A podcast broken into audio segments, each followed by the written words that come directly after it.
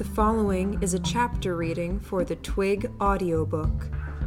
Please support the original author at twigserial.wordpress.com. Thank you. Chapter 7 Good evening, Reverend, Mary said. The shepherd smiled for perhaps the first time since I'd seen him it was disconcerting, especially considering our somewhat precarious situation. Smiles meant things, and a rare smile boded ill. Come in, please. I'm glad to see you, Mary. You've been on my thoughts in recent months. Are these your. Uh... friends? she said. Good. Keep it simple. And you are? the man asked, directing his attention to Lacey and Cecil. Teachers, Lacey said, following Mary's lead. I had a great many conversations with your father, Mary, and your education was one of the topics. He didn't tell me about that. He wouldn't, I don't think, the shepherd said. That's not the image I have of him. You spent quite some time here when you were small. I did, but my memory of then isn't so good. No? I would have thought otherwise. I daydreamed mostly. When I think back then, I think of the games I played in my head. The church seems smaller than it was. Well, I can't help but take a small amount of offense at that, the shepherd said. We put some work into expanding it. It was quite a trial, even. The men I answer to tend to think a church in Radham is a lost cause. I wanted so badly to help her, but I couldn't. Jamie must have felt even worse in that regard. Jamie probably knew what the remodel had been and the actual year and seasons it had taken place. Mary defaulted to silence. A terrible, awkward, damning silence. A small amount of offense, the shepherd said, offering her a smile. You're not so different from your father. Will you join me for a conversation? With your chaperone and friends, of course. Things are fairly quiet right now, and I'm hoping a few more people arrive or come back inside before I give Mr. Gill the stage to address everyone and quiet their fears. I, um, Mary said. I gave her hand a squeeze. That could be nice, she ventured. The shepherd smiled. Come then, we'll have some tea and a bite to eat, if your teachers are fine with that. Yes, Cecil said, a little too quickly. Then, as if to compensate, that would be fine. The shepherd smiled at that, as if enjoying a private joke. I'll show you the way then. It's foul out there in more ways than one, and creature comforts go a long way. We were led down the aisle through an open set of double doors at one side of the church. To look at it, going by the coat by the door and the sets of shoes, Mauer lived in the building, and this intermediate area between the area that was open to the public and the living area was something of an office. It was a more private place to meet people, from what I gathered. There was even a door leading from the little office to the outside, so people could come and meet him here directly. I noted the presence of little stones at the base of the door, too small to be the type to hold it open. Not that people tended to leave doors open in rainy Radham. Not solely a place of business, the space felt a touch too staged to be a proper part of his home, either. A dark red military jacket, trimmed in gold cord, sat behind glass, within a fair sized frame. A smaller frame of the same make held three badges and an emblem from his old military company. They were here for the sake of others, not for Mauer, I suspected. The way the cabinet to Mauer's left was laid out, he didn't have a good view of either. We, finding seats and chairs and benches on the far side of his desk, had a clear view of both. There were other things and keepsakes, too, better placed for Mauer to see. Photos of him with family as a child, when he was about our age, black, white, and blurry. A professionally taken, expanded photo of a relative wearing a baseball jersey mid pitch. A cross, however, took center stage behind his chair, worn, beaten, and battered, with chips of paint missing, revealing pale old wood beneath. It was a stark contrast to this very put together man with his bronze red hair so neat, yet I fully 100% believed that the cross was his, not the church's. A family keepsake, perhaps. He'd just finished filling his kettle with water from a pitcher and had turned a little heated plate on. Half turning, he'd caught me looking at the cross. I'm guessing you're not one to attend church, he said. Most don't, do they? I asked. Especially people our age. No, not in Radham, at least until bad things start happening. He leaned a little to one side to look through the doors to the church proper, where the crowd was still getting sorted out, gathering in groups and talking in low tones. As we see tonight. Bad things. To me, it sounded like a tepid way of referring to the escaped experiments, but to a real child of my age, coming from a man of authority, it could be reassuring in a way acknowledging and downplaying the problem. I found myself wondering what process was at work behind his words. Did he tailor them to his audience with intent, thoughts flying to pick the best one for each situation? Or did he do it naturally? It sounds like you're trying to guilt him into attending church more, Cecil said. One of my jobs, Mauer said, smiling at Cecil. You'll have to forgive me. Cecil gave him a tight smile in response. Awkward. Cecil was not the right man for this job. I should have been more specific. Mary, the shepherd said, taking it in stride, your father and I had long debates about your attendance at Mothmont. I don't see it as confidential as many of the debates were in public forums, more as friends than as counsel. When he took up the accounting job for the mayor, he became too busy. I think I asked what became of you, but memory fails me. I did go to Mothmont, Mary said. Past tense? Yes, sir, she said. He waved his hand. Trust me, I've heard the word sir enough for one lifetime. Father works, but I'm not too fond of that either. When you said past, aren't titles and symbols important for a reverend? she asked. Oh, I'm sorry, Father. I didn't mean to interrupt. It was interesting seeing how Mary's mind worked when she was put on the spot. This wasn't her focus or specialty. She wasn't an actor, and for much of her relatively short existence, she'd been raised to emulate one role, possibly for one audience, her parents. But Mary wasn't foolish or stupid. Even the sir could have been intentional, turning the discussion back on the shepherd. Now she was putting the focus back on him. Not the tactic I would have chosen, but it was a good tactic, almost attacking him in a sense, not letting him return a strike. The symbols aren't so important to me, not in that way, the shepherd said. He looked very at ease as the kettle started whistling. He poured it into a waiting teapot and deposited some tea bags. I believe in simple and fundamental truths. I've seen people in my position try to give counsel to the suffering with fancy words and high concepts, with symbols and rituals. It felt hollow, and I told myself I wouldn't do that to others. What are you doing then? Cecil asked. Holy hell, Cecil, would you shut up? It wasn't the words alone, but the tone that he'd given them, accusatory.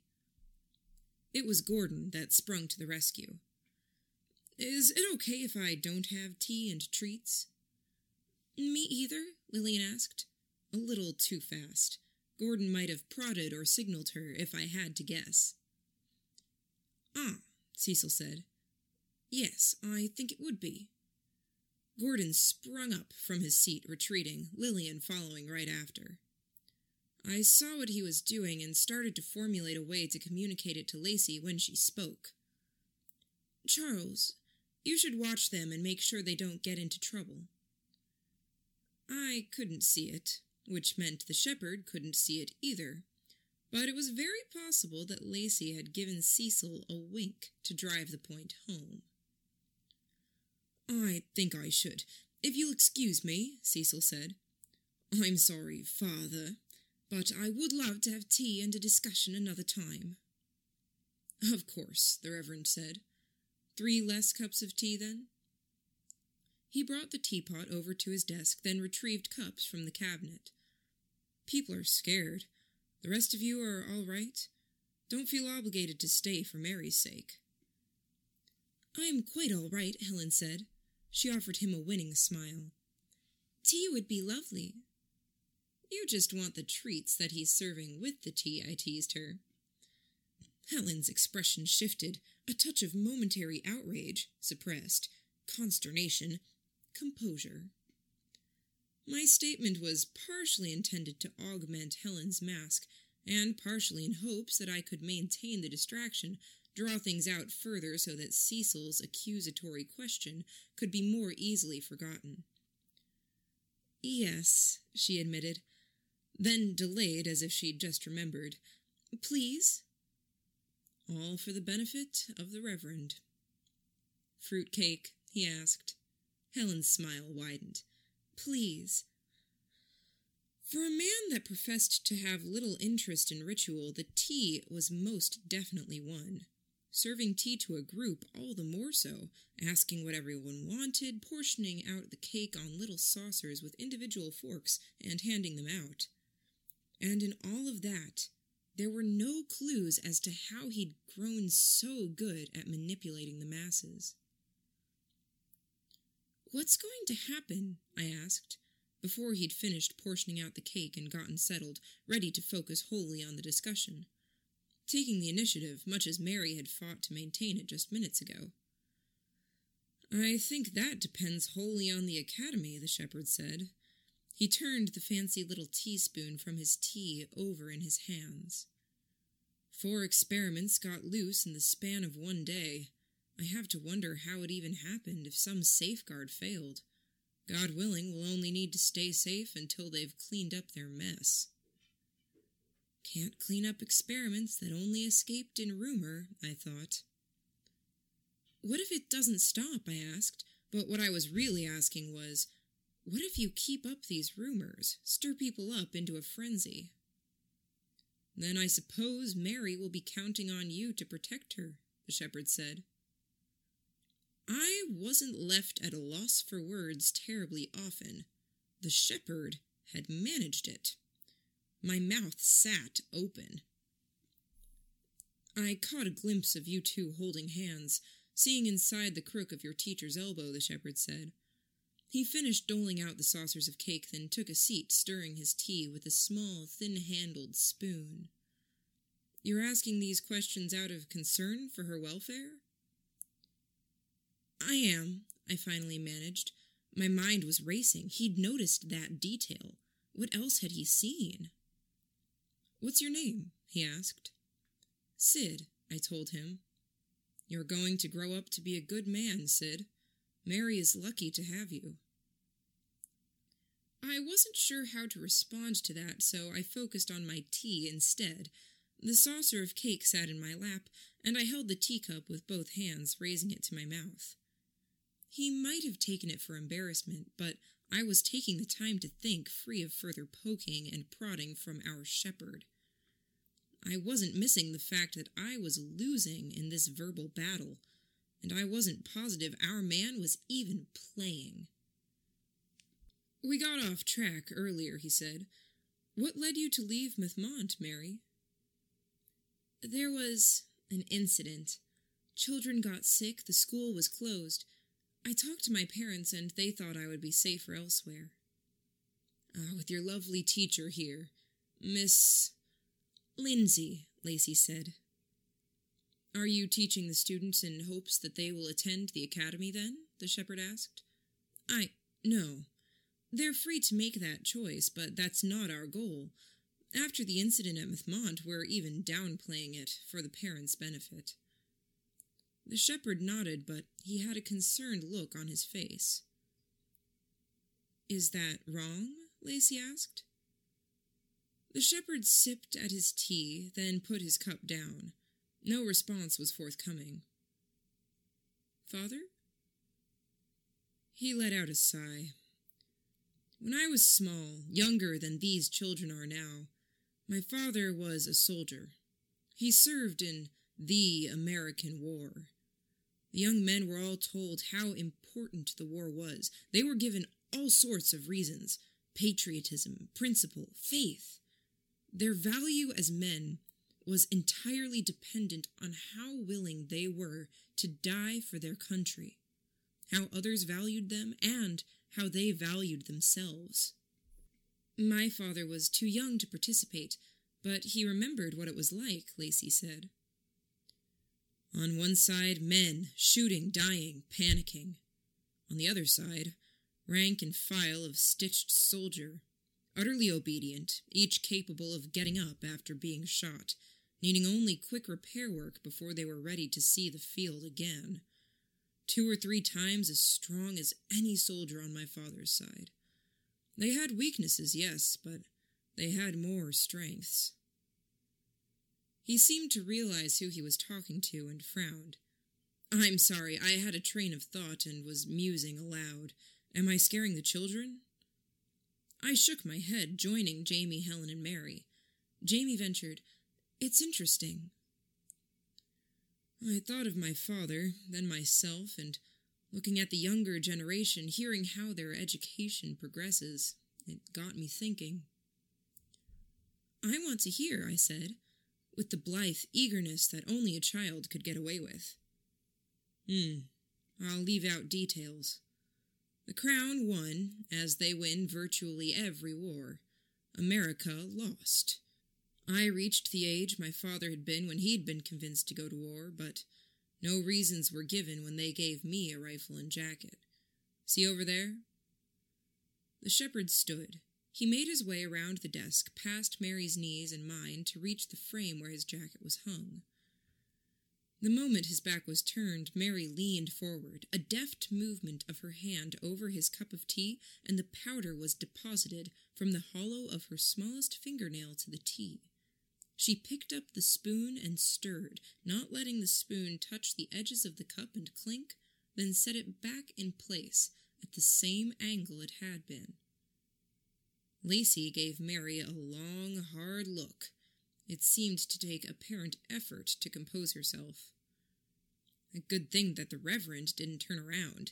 Oblivious, he tapped the glass. Unlike my father's, my jacket had a crown on the sleeve. My war was longer and uglier. I hope you understand if I don't go into the details. It was Jamie who spoke up. Your father's war was lost with brute strength the strength of stitched against men. Your war was won with abominations, the shepherd said. He turned around, making his way back to his seat. Yes, how exceptionally well put. I read something like it in a book, Jamie said, hugging his notebook. I like books. The shepherd smiled. I do too. Are you afraid of what war these children might see? Lacey asked. No, Mrs. Lindsay. That is not my greatest fear, the shepherd said. A fear, but not the greatest by far. I'm afraid you've lost me, father.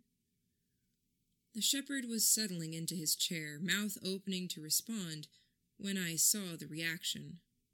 A momentary hesitation while his eyes rested on his cup. Yes, he said, finding his stride again. It seems I have. I'm sorry, my thoughts are elsewhere. I think we may have to cut this short. It's about time Mr. Gill and I address the room. It's okay, Mary said. I'm sorry to dwell on your education, Mary. I spend time worrying about the next generation, and after interacting with your father as much as I did, you're one of the faces that spring to mind. Mary nodded. Thank you very much for the cake, father, Helen said. You're very welcome, he said. You children are welcome at any time to talk about anything. There may even be cake waiting for you when you do. Thank you, Helen said, smiling. Provided you have permission from your teacher or parents to partake, he said. Helen's face fell a little. I appreciate you humoring me. I hope I didn't bore, he said. We shook our heads. If anyone asks, I'll be out in a minute, no less. Father, I said right away. Yes? You said that your fear wasn't so much that we'd fight in a war worse than the one you fought in, but you didn't say what your fear really was. It's complex and silly, he said. It wouldn't make much sense, trust me. Taken the wrong way, it might even offend. Please? I asked. Please? Jamie asked, chiming in. The shepherd looked surprisingly weary, looking at us, collecting the first of the dishes we'd left behind. He seemed to weigh his options a little. Please, Mary said. We're not as dull as you might think. He startled a little at that, then gave her an appraising look. My greatest concern, Mary Cobourn, he said, is that there won't be an opportunity for you to fight at all. Leaving us with that terminal dose of irony, he turned away, collecting the dishes. From the time he'd returned to his chair to the time he saw us out the door of his homey little office, he hadn't touched his tea. Glancing over my shoulder, I could see through the open door as he quickly stacked saucers and gathered the scattered cups we'd left behind. All went to the counter by his little heating plate and kettle, likely to be washed at a later time. I saw him carry one cup to the same counter, clearly heavier than the others. He unlatched his window, removed something from the top of the window, opened the window, and tossed out the contents. Lacey, I said. She gave me an annoyed look. Don't call me like a dog. Find Cecil, I said. Gordon or Lillian would work too. Whatever they've been up to, we should get caught up. Say please, she asked. Time is really of the essence, I said. That was apparently enough to send her on her way. To her back, I added, Fetch. She stopped in her tracks, apparently decided it wasn't worth it, and headed off again. You're a jerk, Jamie commented. He knew, I said, the shepherd. Something tipped him off. I did it right, Mary said, under her breath. Apparently not, I said. Plus side is, I think he blames Lacey. He seemed eager to invite us back, but not so much for our teacher. Mary looked annoyed, apparently not even hearing what I was saying. The tea shouldn't have even been swirling by the time he returned to it. The powder didn't change the color. I even moved the spoon back. No, Jamie said. No? Mary asked. No. It wasn't the same when you put it back, Jamie said. I'm thinking back, and the spoon was upside down. It was right side up when you put it back. That's ridiculous, Mary said. How would you even tell until you took the spoon out? They were nice spoons, maybe with marks on the underside of the handles, I said. Something you said at the beginning tipped him off. I think he took it to mean she'd been brainwashed or the academy had its hooks in her. He took a sudden interest in your welfare. While getting into a protective mindset, he got into a defensive one, too. Got a bit more cautious. Prey instinct, maybe. Probably not, but maybe. Sensing something wrong from clues he didn't even consciously take in, Helen said.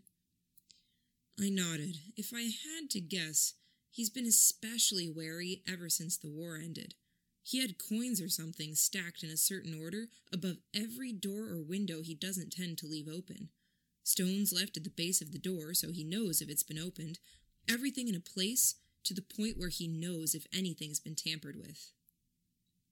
Why? Mary asked. Because he's paranoid. And rightly so, I said. The war he fought in had parasites, Jamie said. The worst ones paralyzed a man, left him screaming so the crown's soldiers could collect them and turn them into stitched, or just left them to scream themselves raw and die from exposure. I can't blame him for being careful with his tea. Those weren't the worst ones, Helen murmured. I've seen some of the ones people don't talk about without clearance. Lovely, I said, but we're getting off topic. Our concern is the shepherd. He didn't have much to say about what he had planned, Jamie said. No, I said, but we did get a good chance to study him as a person, and we have a sense about his motivations now, that bit at the end. Assuming you think he's genuine, Mary said. I do, I said. I thought for a second. Are we sure this guy isn't an experiment? Why? Jamie asked. Because, ugh, he's better at manipulating groups than any of us. I'd say I'm better than him at one on one stuff, but he did throw me off with that one line. That was funny, Jamie said. I elbowed him. He's sharp, too. When Ibbot gives me lessons, Helen said, he sometimes warns me not to underestimate people. Humans did some amazing things over the years. Geniuses pop up now and again, people with exceptional natural ability, or those with talent. He's just an incredible person, Mary asked. One in a million? I respect him, I said. I'm a little spooked at the idea of what he might do if we let him keep this up. You respect him, but you want to stop him? Mary asked. I respected you, I said. I still do, all the more. That cut that argument short. It seemed to stun her a little, put her on her heels. I was learning little tidbits about Mary, and one was that she didn't like to fail. This was where we differed. She valued the execution, while I liked getting a reaction out of people, even if it was in an indirect way through some lesson I had given Jamie. When her execution wasn't enough, she got cranky same as I did when I failed to budge people, Rick being first and foremost among them. You did good, I told her, taking her hand. Problem is, he did better. We underestimated him. I thought he set things up so that the people around him were all perfectly arranged, a chessboard with every piece trapped. But he does it with his environment, too. Lacey was coming back with Cecil and Lillian. What do we do? Mary asked. The others reached us. Gordon was absent. What did I miss? Cecil asked. I ignored him. I asked Lillian, Where's Gordon? On the roof. He said to wave and he'd make an entrance.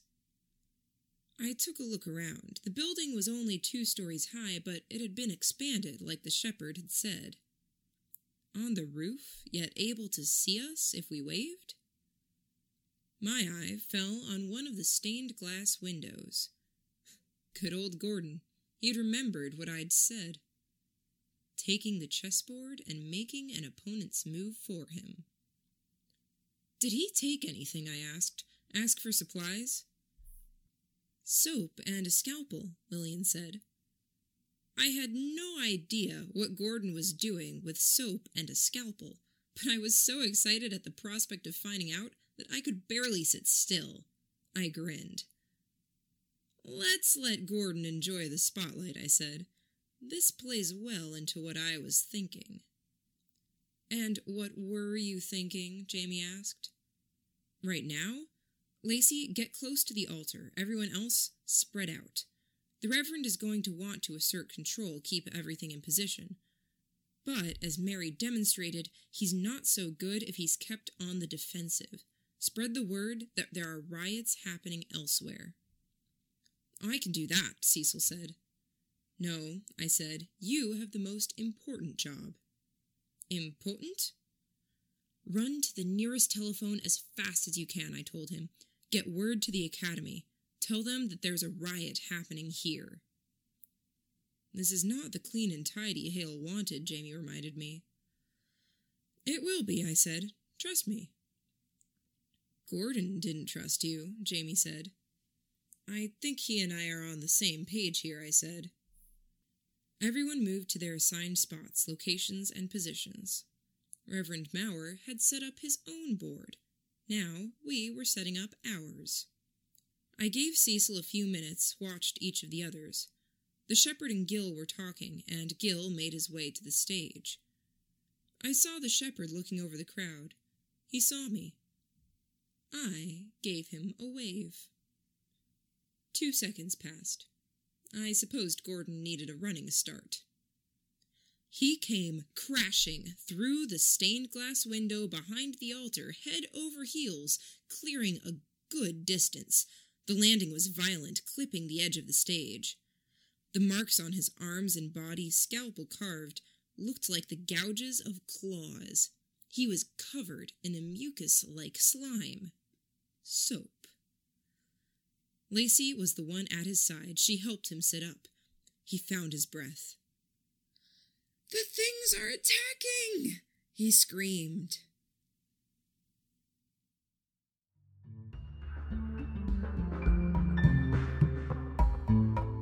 You just finished listening to a chapter from Arc 2 Cat Out of the Bag from the web serial Twig by J.C. McCrae. This audiobook is read by Kimberly Dauber. If you enjoyed this reading, you can download or listen to all chapters directly on our site at audiotwig.dauber.kim, or you can find us on your favorite podcatcher under Twig Audiobook. Thank you for listening.